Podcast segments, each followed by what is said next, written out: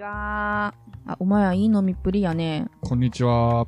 今日何飲んでんのますよこれはね、なんでしょう。なんかバリキングっていう。あの、すっきりするやつや。そうです、ね。美味しいよね。名前からしてなんか。ちょっと立ち飲み屋さんで初めて知ったやな。うん。今日は、はいはい。あ、そうか。私、ちょっと今日聞きたいんですよ。おうおまやんに。なんでしょ私ね、う。はい。言っても、どっちかっていうとこう、おとなしく学生時代を過ごしてきた口やから、はいもうはいいけてないグループに全然入れるタイプなのね。あ、そうなんですうか。んうん。だから、こう、青春の部活動とかにあんまり縁がないわけ。チラッと入ってたでしょでもまあなんか一瞬ね、一瞬入ってた一し、瞬何部でしたっけ一瞬陸上部だった。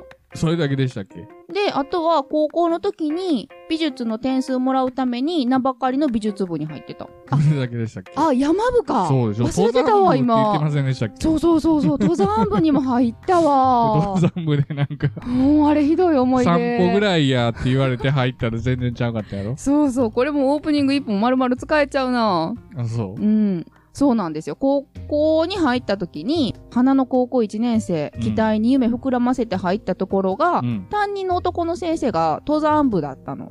もう、廃部の危機やって入学式の一発目に言われて、はい。なんか君たちの中で入ってくれる人いてないかっていう話をされて、うん。でその人が多分まだ当時30代前半ぐらいの人なんやけど、うんうんうんうんもう若干髪の毛とか、うん、うん、ちょっと女子高生にはあんまり受けない感じの人でう、んかえってそういうのがね、哀れみをそそるっていうことがあってさ悪、いな残酷やかなえよっくてないよそ ういうのほんと当時ね、で、女何子高生って残酷やなほんとあるやんうんあるやん。で、クラスの何人かの女子があんなに先生が言うんだから入ってあげようよ、みたいなノリになって、はいはい、で、私にも誘いが来て、うん散歩が好きやったらいいよって言われて、入ったんよ。うんじゃあって言って。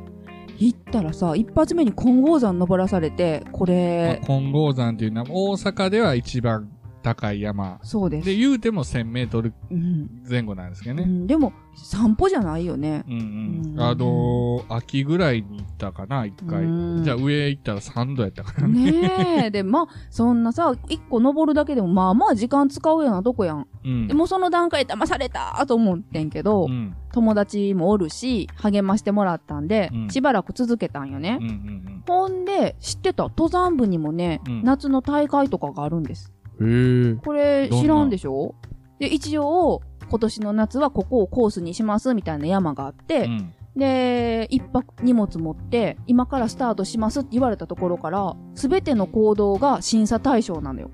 だから態度悪くてもダメなの、言ったらほ。うその登山に対しての向き合ってる態度もいられるわけよ。へえチャラチャラキャンプとかしちゃダメだから、前から犬来たらどうす前から犬、るシッシッとかやったらもう減点対象でもさ、犬連れてくるのはそっちがちょっと態度良くないかもしれないよ そうね。か神聖な山にはね。いや、ちょっとわかりません。うん まあまあ、で、荷物もさ、10キロ以上一人背負わんとあかんから、うんんそういうのも全部測らされて重、装備うんで、自分らで荷造りすんねんけど、うん忘れ物がないかのテストとかう、んこまごまと全部チェックされんのよ。うんで、天気図を書く、机に向かってする試験もあれば、座学そうそうそう、いろんな試験があんねんけど、言っても最後は自分たちで歩く。うんそでりゃそうやなうん、用意スタートで朝一6時半ぐらいから登って、ゴール地点のキャンプ場まで、自分たちで道を地図書いて、山の。チェックポイント的なはないのわあ、あったような気はすんねんけどな、うんそんなに、そんなにでも細かくはなかったから、とにかくスタートとゴールがはっきりしてて、うん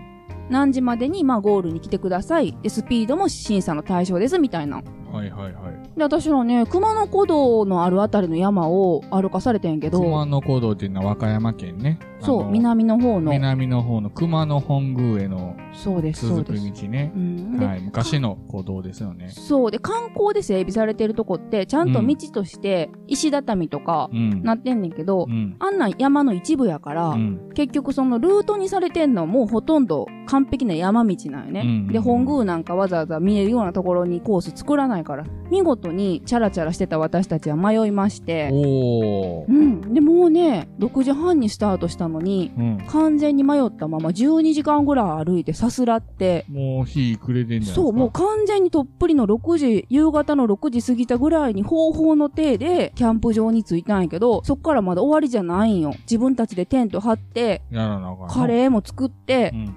全部綺麗にやって就寝時間まで寝るっていうのをセンターあかんくて、もう私の心折れまくりでさうん。もう二度とこんなことするもんかって言って速攻でやめたっていうね登山部の話あー。一回でやめた。うーんもうねでその時にもうほんまに結構友達はやっぱ登った後の頂上からの景色とかさ、うんうん歩いてる時のうんうん。自然の風の感じとかうがんいいって言ってたんやけど、うん当時の私はそれは何にも思わんかってんな。うん。ところがこの大人になって今ですよ。ものすごい登山にハマってハマってるよね。っていうか、私をめっちゃ誘う よね。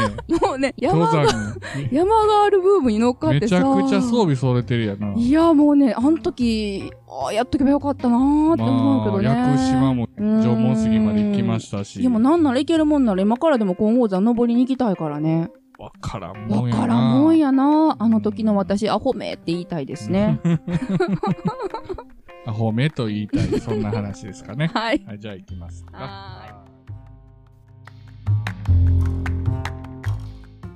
馬やん一服のやいやいレディオこの番組は関西人馬やんと一服の夫婦が好きなこと日々感じたことなどに何でもやいやい言っていくポッドキャスト番組ですあくまでも2人の独断と偏見で述べている部分もありますのでそこはご容赦くださいそれではそろそろ始めましょうタイム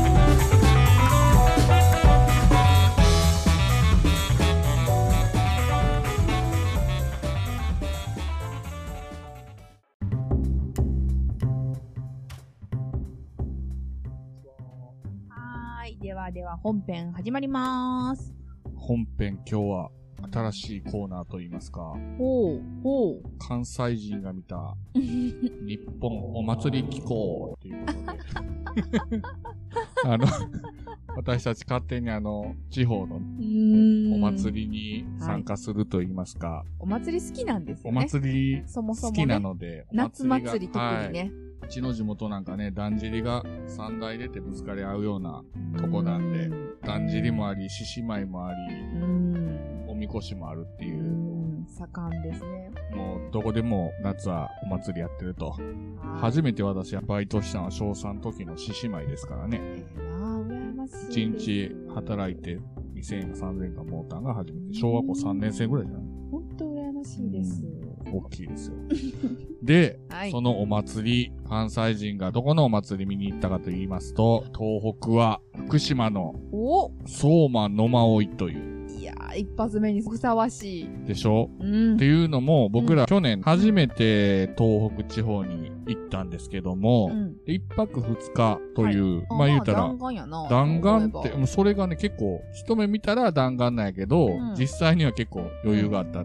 一日目に仙台空港まで飛行機で行って、はい。欧州平泉、はい金色堂とか見いて、たいた。で、戻ってきて仙台市内でうん一泊したんですけども、うんまあ夜は牛タン食べ牛た。タン、牛タン食べの、笹かまお土産で送りのをして、うんで、二日目ですよ。ここですよ、今回の本番。なぜその相馬野馬追を見に行ったかと言いますか、どういうお祭りかと言いますとですね、うん、そうそう、そこよね。もう1000年余り続く行事でして、すごい。で、もともとあの、平安時代の平将門がはい行った馬のうん軍馬の軍事訓練と言われてるんですけども、それが発祥。発祥で、はい。まあ、その平将門の子孫と呼ばれているのがこの相馬市。相馬相対するの愛うんにう馬ですね、動物の馬で。ん。で、相馬市。はい。うんで、野馬追いというのははい野生の馬はをい。追うと書いて野馬追い。うんうんうん。で、合わせて相馬野馬追い。はい。今現在で言うと、うん福島県の相馬市と南相馬市で行われている。うんうんうん。で、国の重要無形民族文化財に指定されていると。先ほどあの1000年余り続いている行事と言いましたけども、はい。 2011年の大震大災震災の時にも規模こそ縮小しましたけども行われています。すごいよね。やっぱり東北の震災の後でしたけども。そうなんです。その2011年にも行われているぐらいはいずっと続いている伝統行事なんですけども、どこから話しましょうかね。なぜこの相馬の前見に行きたかったかと言いますと、まあもともと戦国時代大好きなんで、こう日本でこういう騎馬武者うん行列とうんうかんうん騎馬武者のお祭りってたくさんあると思うんですけれども、ダントツの規模です。いや、私知らんかったから、びっくりしたからね。あの、多い時で500機、いや500機の騎馬隊が出場するんですけども、ただ単にその行列だけではなくて、いろいろなね、ハイライトがあるんですけども、いつ行われてるかと言いますと、そうだね、えー祭りの概要。はい、毎年7月の、うん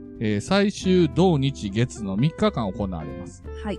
で、主催と言いますか、はいね、相馬の3つの神社のお祭りだとなるほどい。うことなんですけども、はい。相馬市と先ほど言いましたけども、戦国時代が終わって、うんでまあ、江戸時代は相馬中村藩が置かれてたとこなので、まあ、うん旧相馬中村藩の、藩を代表するお祭りみたいなそうこでとすかな。ね。うんうんで、え3日間行われると言いましたけども、はい1日目が、えっとね、宵祈りって言って、うん。うん。まあ、出陣式ですよね。総大将を迎えに行ったり、最終日3日目が野間掛けと言って、うん。多くの馬の中から、うんえー一頭馬を捕らえて、うん。えー神様に奉納するという神事で終わるんですけども、えーハイライトがこの2日目ですよ。ここですね。ここですだよか。ら、土日月やるから、要するに日程で言うと日曜日に当日た曜る日。はい。大きなハイライトが、その2日目のハイライトが3つに分けられてまして、はい。まあお行列というのとう、ん。えー、甲冑競馬、はい。新規争奪戦。はい。この3つがもうハイライトですね。2日目うの。ん。うん。で、旅行者が、まあ、見て面白いと言いますか、うん。まあ、僕らが実際見たのはこの2日目の、そうですね。だから、二日目のこの話をちょっと今回メインではい。ごで紹介しようかと思ってます。その第一なお行列ですよ。朝ね、はい。 9時30分から行われるんですよ。相馬大田神社に具舞する。中野豪勢を先頭に、多い時で総勢500機。僕らが行った去年で300機ぐらいかな結構あったよね。あれ何期やったかなを先頭にですね、はい。 3キロ先の本陣である最上地。最初が、えー9時半からお行列というのが始まるんで、僕らは、えー仙台市内からレンタカーで行ったんで、最低1時間前には着いとかないといけません。始まる1時間前に、最低ね。うん、現地もっと前入りにし。てはい、現地入りして、はい。車を止めて、その車止めるまでにもね、もう馬殿 が、騎馬武者がもう、すごかったよね。 道路に、うんまあ馬が車道を普通に歩いてるんですよ。騎馬武者が。そう。馬に乗った武武者が、。カッポカッポ。そこを僕らが車通るんで、まあもちろん騎馬武者最優先なんで、うんうん、あの、徐。行してう、んうん当然、馬殿はボロを出しますよ。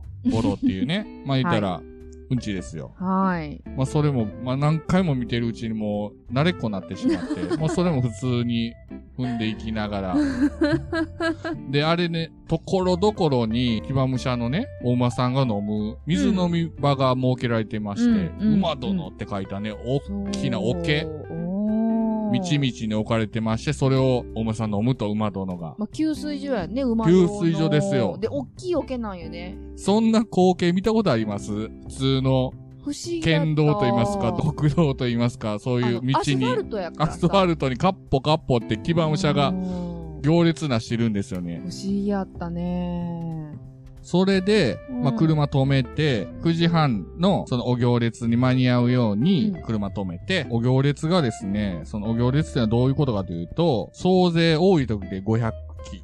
うん。僕らの時300機ぐらいですかね。結構いいはのったよ騎ね馬武者が行列をなして、3キロ先のひばりヶ原の最上地っていう本編のお祭りを行うところまで行列を整えていくんですけども、騎馬武者全員甲冑まとってます。太刀うをん対等して、旗差し物差して、で、普通に行列するだけじゃないんですよね。あれ、うん覚えてますいや、もうここが、もう私すごい面白かったもん。あの、時々使い版とかお先乗りがバーって走っていって、かけはい走って当然馬でうんかけていっパッパッパッてと、来るわけですよね。馬に乗った騎馬武者が。通りボースとか、そう。でんでーとか、本当に生の時代劇見てるみたいだった。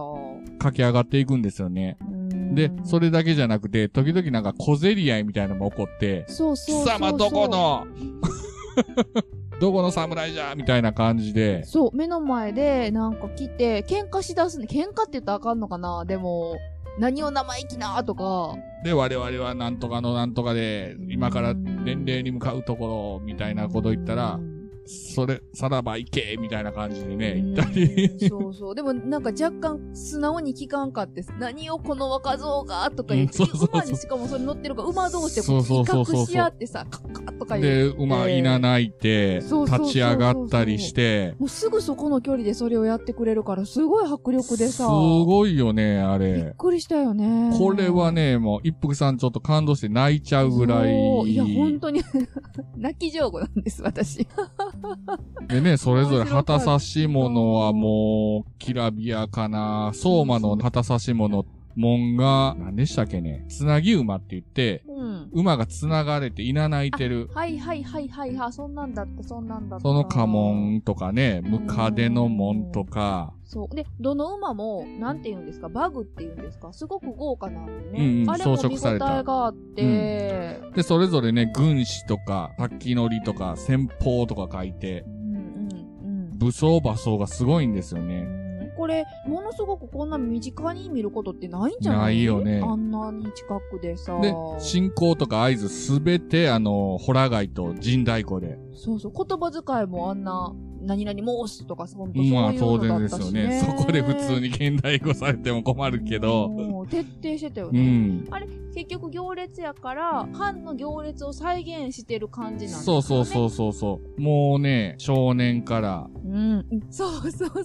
少年がね、あれめちゃめちゃちっちゃい子おったね、うん、下金立ち、姿で、もう保育園とかレベル、小学校じゃないいやいやいや、小学校、学小学校。校。当然小学か校、もう高学年、あなた全然ですな。ね。嘘で幼も稚園が、でもお兄さん一人さ、すごいちっちゃい子が、お兄さんが横について、いてるか、あ馬や見てないかな。めっちゃちっちゃい子おったよ。ああ、そう、うん。まあ、若い子からね、ベテランの、もう、アラム社というか、正気さんみたいな人もいましたそうそうし。そうで、私的にはね、そのおじさんたちがう、ん。やっぱ振る舞い酒をこう飲むんですよ。そうなんです。あ途れが中でねすご、いかっこよくあて。のーその地域の方々が振る舞い酒をパッと馬の前に差し出すんですよう。ん。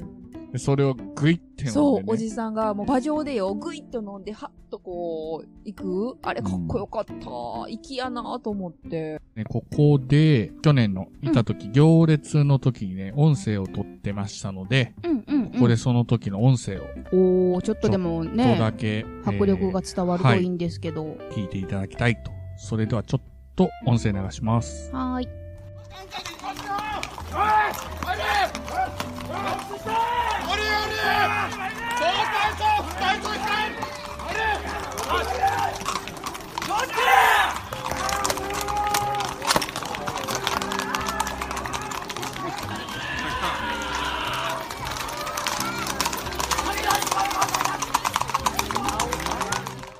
はい、いかがでしたでしょうかちょっとでも、どうかな映像もね、見れればいいんですけど、少し馬の稲垣ね、あと、お侍さんというかね、やってはる方騎馬武者々のの、はーうんい、声とかが届ければいいかなと思います。で、ハイライトはあれですよ。東大のね、中村藩、旧中村藩の東大の当主さんかな今、今もいらっしゃるってことようね。ん。続いてはって。東大の当主さんか、明大って言ってましたけど、その方がう、ん、行列で総大将として通るとう、ん黄色い歓声が上がるんですよね。あの、殿様ーみたいな そ、うそうそうそう。えーって。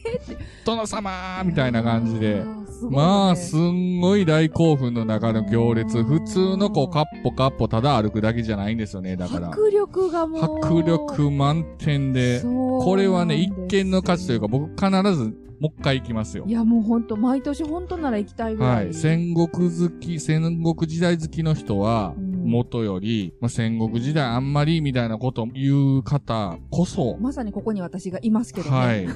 そうでしょ。一服さんそんな戦国時代ね、そうそう積極的に好きじゃない。そうです。馬のことも何にも知らんし、そんなん全然わからへんのに、すごい感激しました、あれ。もう泣いちゃうぐらいでしたからうんね。びっくりした、あので迫力。そのお行列が9時半から始まってう、んだいたいお昼前まで続きます。そうだね。それから、その、今度は、先ほど言った本陣のひばりヶ原最上地という、さっきのゴール地点ですはね。い、そこに移動しまして、うん今度は12時から甲冑競馬がはい。始まります。これもまた良かったまわ。あ、だだ広いあのお祭りを行われる原っぱといいますか、まあ言うたら競馬場みたいになってるんですよね。一周が約1000メートルの、あ、そんなにあんのあれ。はい、へえ、広かったわ。トラックがあって、競馬で言うとダートですよね。砂、うんうんうん うん。ダートコースが一周1000メート ルあって、競馬。中央が原っぱになってて、はいでその周りを観客席。そうそうそうそう。があるんですよねそうそうそううん。で、12時から甲冑競馬でどんなもんが始まるかというと、まあ若い若武者たちが、甲冑姿のまま、うんまあ、兜だけ脱いで、白い鉢巻きを締めて、それぞれ馬にまたがって、まあ旗差し物を刺して、これ、旗差しも大きいんよね、はいこう。風を切って疾走すると。で、その甲冑競馬、一周先ほど言った1000メートルあるんですけども、うんその1000メートルを10頭立てで10回行われるんですね、うん競馬が。うん。まあ、本気ですよ。いやお祭りやから、ちょっとゆっくり走るとかじゃなくて、ほんまの本気で、甲冑着たまま、疾走するんで、もう当然落馬もあるんですよね。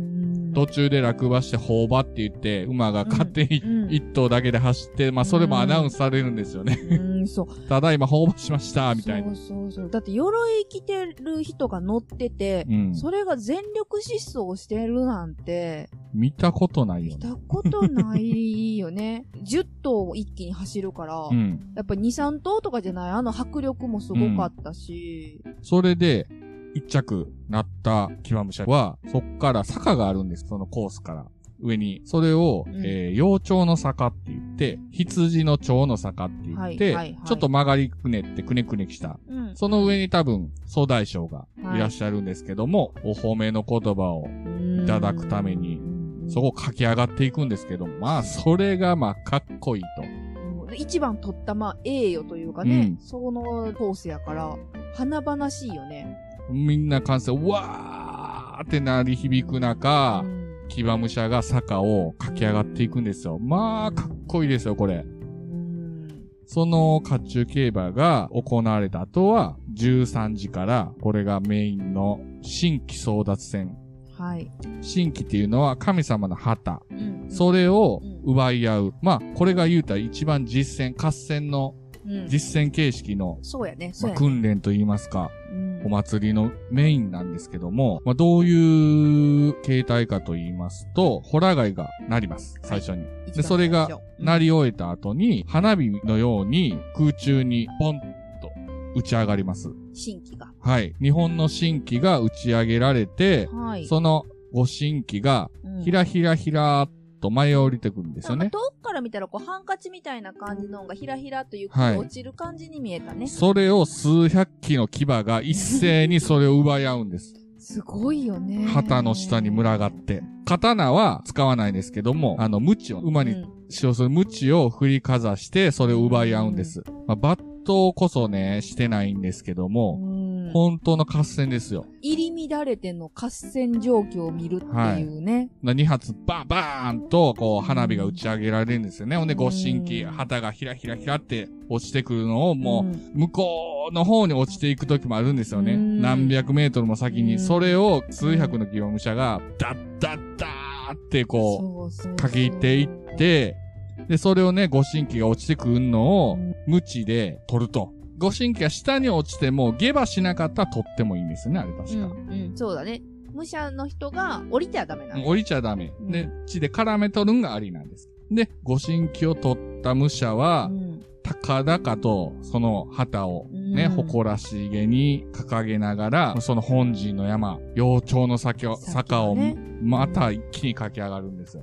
これもすっごい迫力とすっごい感性上がりますよね上。がる。で若い女性もね、そうなんで何す。回か。結局、武者さんがすごくいらっしゃって、びっくりしました。花火が20発上がっうて、んご新規がそんなだったっ、けえー合計40本舞い降りてくるんですけども、それを奪い合うので、えー計40う人んうんですよね。うんうん最高の栄養を得るもうの。んその中には若い女性の方もいると。結構いらっしゃったよね。幼鳥の坂駆け上った時のあの迫力ね。うんで、紹介されるじゃないですか。どこどこ賞の何々みたいなは感じい。の。どこどこの号ね。あ、そうか、うんこうやったっけ、うんあの、佐藤をね、そうそうそうそうそう。昔の多分あれ地名で言われてそたうそう。と思うんです何けど々号。の氏名何々っていうね、名前を言ってもらえるんですよね。そう、あれもなんかやっぱり、あ、名誉なことなんやなっていう演そうなんです出よがすごかったよね。だってあれですもん、車止めてん移動するときでも、家々、お家の庭とかに、あの、旗差し物がたなびいてたり、伝来の鎧甲冑が展示という飾飾っっててああってっねたりとか、だからもう、一年間かけてする、まあ、神事ですよね。お祭りっていうのがすんごい伝わってきて、多分武者を出すお家っていうのももう誇らしいことなんやろなっていうのが分かったよねう。ん。このお行列、甲冑競馬、新規争奪戦っていうのはもう、ぜひ見てほしいですね。いやー迫力あります。いや、こんだけ、その、まあ、1000年以上続くお祭りで、うん、多い時で500機って言いますけど、それぐらいの騎馬武者が集まるお祭りってのはまあないですから。ないないない。で、ほんと時間を忘れてもう食い入るように見てしまいました、私は。はい。やっぱり福島県なんで、震災でもいろいろうん大変だった県なんですけども、まあ僕ら旅行者がね、できることといったら、まあ地元のものを買わしていただいたりう、ん応援させていただくことぐらいしかできないんですけどうも、ん。この売られてるね、相馬野馬追のタオル、うんうん。めちゃめちゃかっこよくない ですか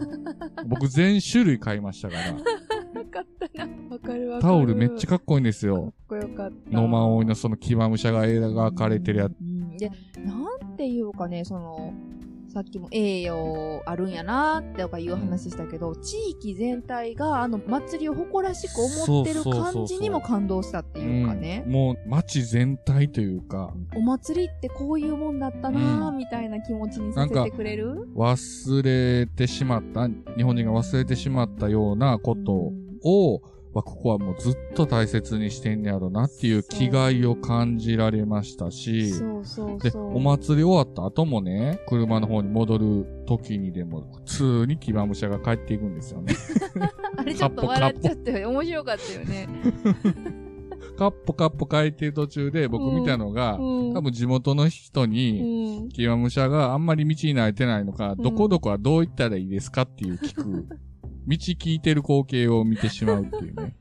そうそうで、騎馬武者がコンビニの前の駐車場で休憩してたり、そうそうそう、めっちゃコンビニのペットボトルで水飲んでるとか、ね、そうあの裏側もちょっと面白かったよね。めちゃくちゃ面い。白いんですよ。うん、なんか根付いてる感、はすごくあった。い。で、最後になりましたけど、はまい。、やっぱり、大きいお祭りなので、いくつか注意点がありまして、はい。最初の2日目のお行列が9時半に始まると言いましたけども、車で行く場合はうん、駐車場が決められてるので、はい臨時駐車場も含めて、その係の人に従ってうん止めると。先ほども言いましたように、騎馬武者とかが最優先なので、もちろんね、行列しはるわけだからね。で、騎馬武者の邪魔にならないように、うんまあ、車も気をつけるということと、あと絶対にしてはいけないのが、その騎馬武者の前を横切ること。うんうんまあこれは昔で言うたら切腹しなければいけないぐらいのダメなことなので、そこを気をつけていただきたいのと、あと、7月なのでう、ん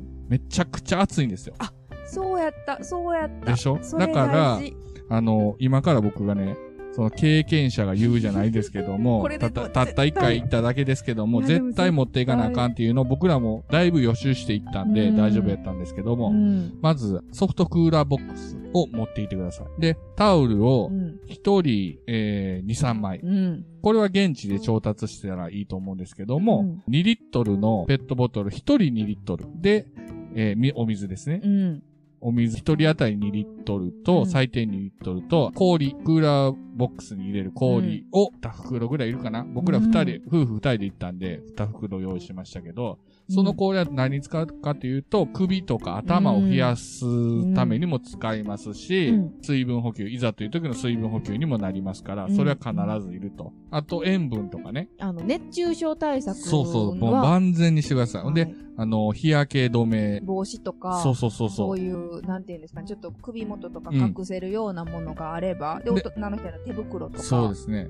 ほんで、一枚タオルはもう氷水をつけて、首にずっと巻いといた方がいいでもすう。ずっと巻いてました。で、うんやっぱお祭りで皆さんいらっしゃるから、女の人はあの日傘とかさすわけにはいかないので、うんできればこう、つばのある帽帽子子とうかんで日よけができるような形にしておくのがいいですよね。そうですね。あのお弁当とかはね、その現地でも、うん現地で買えますし、あと皆さんすごい親切やったから、うんパッと行っても会場でどういう風にすればいいかっていうのはすぐ聞いたら教えてもらえるとそうそうそう思います。もうどこら辺に座ろうかなとかで困ることはないと思います。わ、からないことはもう地元の係員の方にすぐ聞いて、旅行者なんで迷惑かけないように、うん失礼のないように、まあうん見させていただくっていう気持ちで、うん、すごい親切にいろいろ教えてもらいましたので、ということですかね。はい、今回はね、もう一発目ということで、今私たちが一番夢中の夏の、7月が本番のお祭りなので、今回紹介したんですけど、それと、まあうん今年はね、このコロナの影響で、あどうなってんのあの、規模をもう縮小してはいやると。で、無観客で。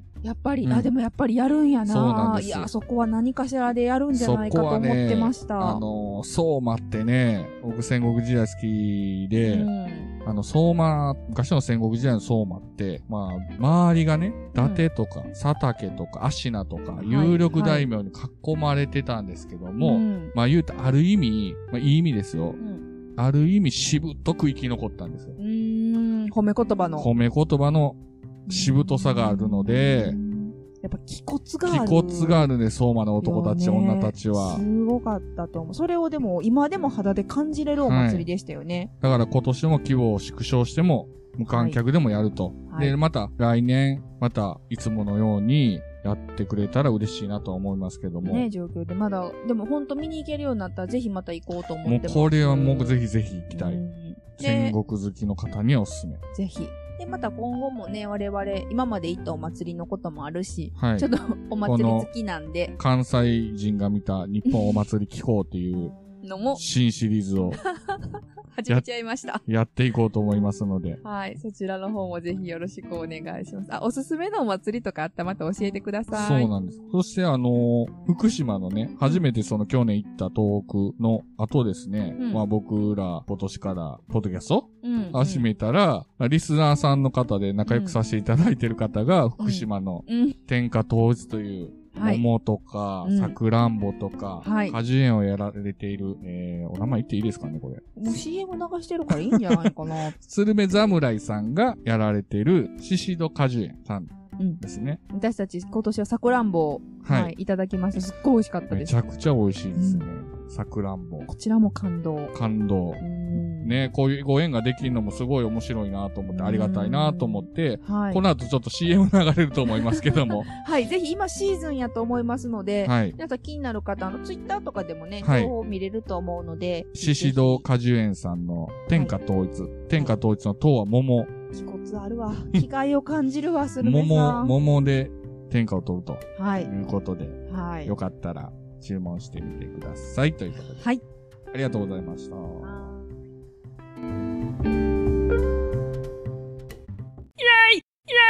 令和のこの時代に突如天下を統一せし者が現れたなあなあ天下統一って知ってるえ織田信長ちゃうちゃうああ、豊臣秀吉。ちゃうちゃうああ、わかった。徳川家康。ちゃうわ桃の天下統一や天下統一の塔は桃って書いて天下統一知らんかそれはもう甘くて美味しいものでもう砂糖でこつけとかねあと桜も食べるもう食べてますけど。食べとんかい甘くて美味しいさくらんぼ、桃、りんごは、シシド果樹園の天下統一。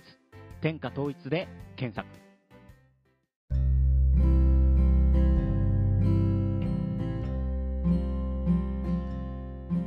はい、では、今日もエンディングです。えっと、なんでこのエンディングとか伸ばしちゃうんやろう ね。ラジオになると。 エンディングなんか、長く伸ばしがちじ ゃない。伸ばしがちーみたいそなう。そうそう。バカにした。常に。なんかこう、ちょっと伸ばしがちですよね。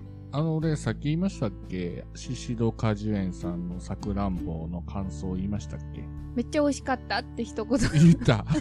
しか言ってないよね。うん。そもそもあなた、さくらんぼあんま食べたことないって言ってませんで した。そうなんです。私実は果物あんまり好きじゃない人なんでそうなんですよ、この人ね。実は、ね、女子としてはあるまじき。それもね、この人ね、農家の娘なんで。だからよ、だから。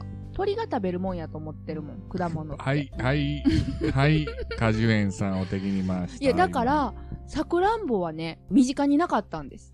まあね、そう、うまやんはしてると思うけど、うちの庭で取れる果物の中にないでしょないね。キウイ、柿、そうそう、いちじくとか、ね。イチジクあさえへんビワ。あ、そうそう、さえへんやってつないね。ビワとかめっちゃ好きやん、俺。で、ちょっと行けばう、んさくらんぼを植えてる地域もあるんですけど、うんあんまりそのご近所でこう、いっぱい取れたからどうぞみたいに回ってくれるリストの中にさくらんぼなかったんで、あえて買ったこともなくて、さくらんぼあんまり食べたことなかったんですよで、。そもそもあなた、炭酸飲料も嫌いやから、え、そこ行くクリームソーダとかに入ってるさくらんぼもあんま食べたことないでしょ。ないし、あれ食べる気になる色ちゃうしさだから。結局食べたことないんですよね。あと何あ嫌ないいこでしたとっけない。そうめんにさくらんぼ入ってんの意味わかうらわ、ん。あれはいらんわ。あでしょあれはいらんそわういうイメージですよ。うん私、酢豚のパイナップルは好きやいで。や、あれもいらんわ。嘘、あれは好きやって。でも、そうめんのさくらんぼはちょっと違うと思う。で桃は好きでしょ、あなた。桃は好き桃は好きで和歌山でね、もう取れるんですけど、はい。本当に反省してますけれども、はいみかん大嫌いでしたからね。マジで。 あと、梨食べへんよね。梨は今も好きじゃない。柿も食べへんよね。柿も上ってなる。えあと何やったっけいちごは好き。いちごも好きになりました。え、マジでう。ん。あんまり好マきンでゴなーとかも嫌いやん。あ、まあ、 あのね、皆さんね、隠してましたけど、うん私はベトナムに行っても、タイに行っても、果物は一口も食食べべまへせん。んよ ね。俺ばっかり食ってるよね。ああ、のでも、あの、パイナップルだけ食べる。あの、ドラゴンフルーツとうか、んああいう南国の。コーヒーあるやん。ビールとか。。いやいやいやいや。